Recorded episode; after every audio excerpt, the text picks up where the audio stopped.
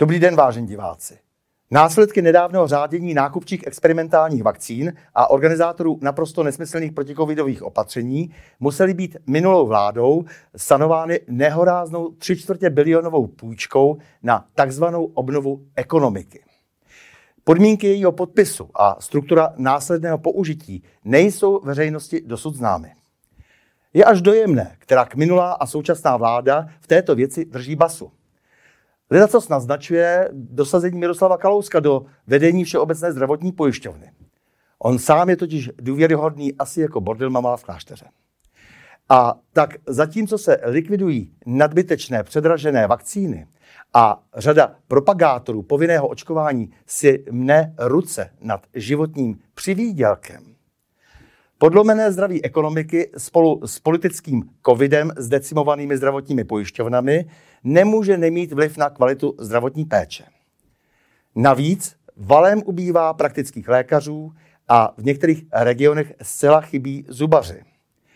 Dnešním hostem je muž, jenž právě v době covidové vystupoval proti zjevnému porušování ústavních práv a svobod občanů při realizaci naprosto neadekvátních opatření vlády a ministerstva zdravotnictví.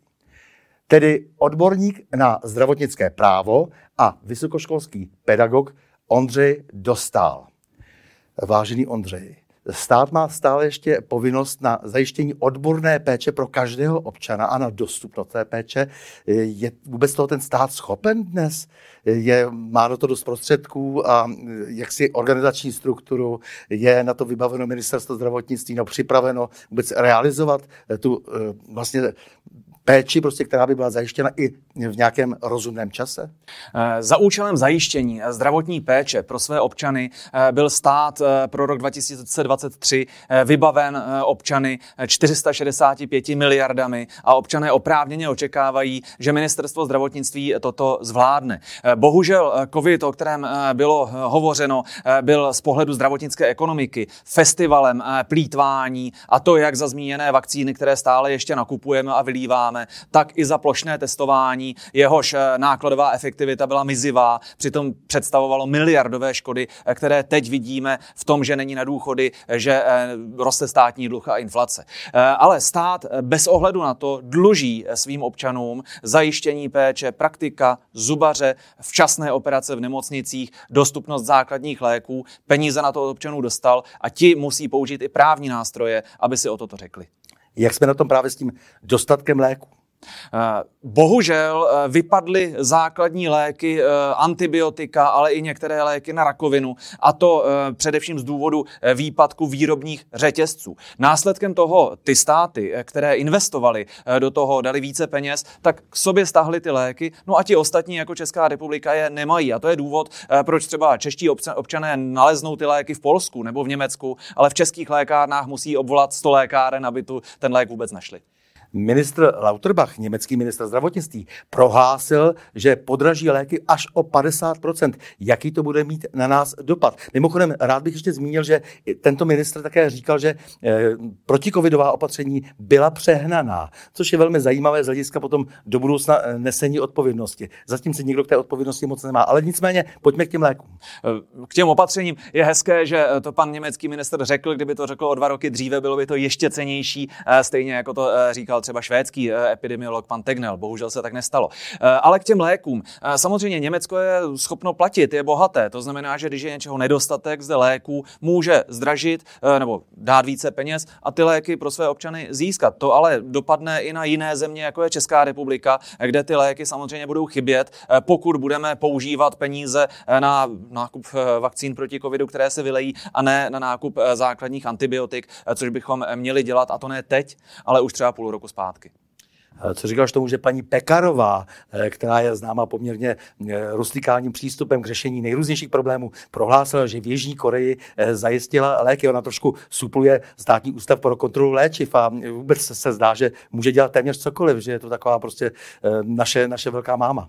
Ale tak svým způsobem je dobře, že jsme nedostali doporučení podobné těm svetrům, jako třeba, že bychom si pěstovali ten penicilin na nějaké plísni v kuchyni.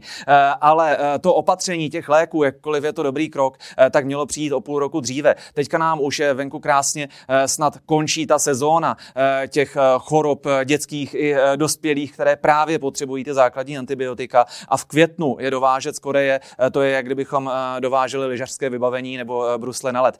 Takže pozdě, špatně, za nedostupnost léků v civilizovaných zemích ministři zdravotnictví odstupují, u nás to zatím tak nevypadá jako totiž současného ministra Válka, eh, on kromě tankových bitev, která rád hraje na počítači, eh, tak se zdá, že je poněkud eh, vlastně nesystémový. Nebo máš pocit, že je schopen nějaké koncepční práce? Já si myslím, že veškerá energie pana ministra se vyčerpala na to, aby se stal panem ministrem a bohužel žádné koncepční kroky, žádné řešení těch problémů, které přicházejí s dostupností péče z léky, od něj nevidím.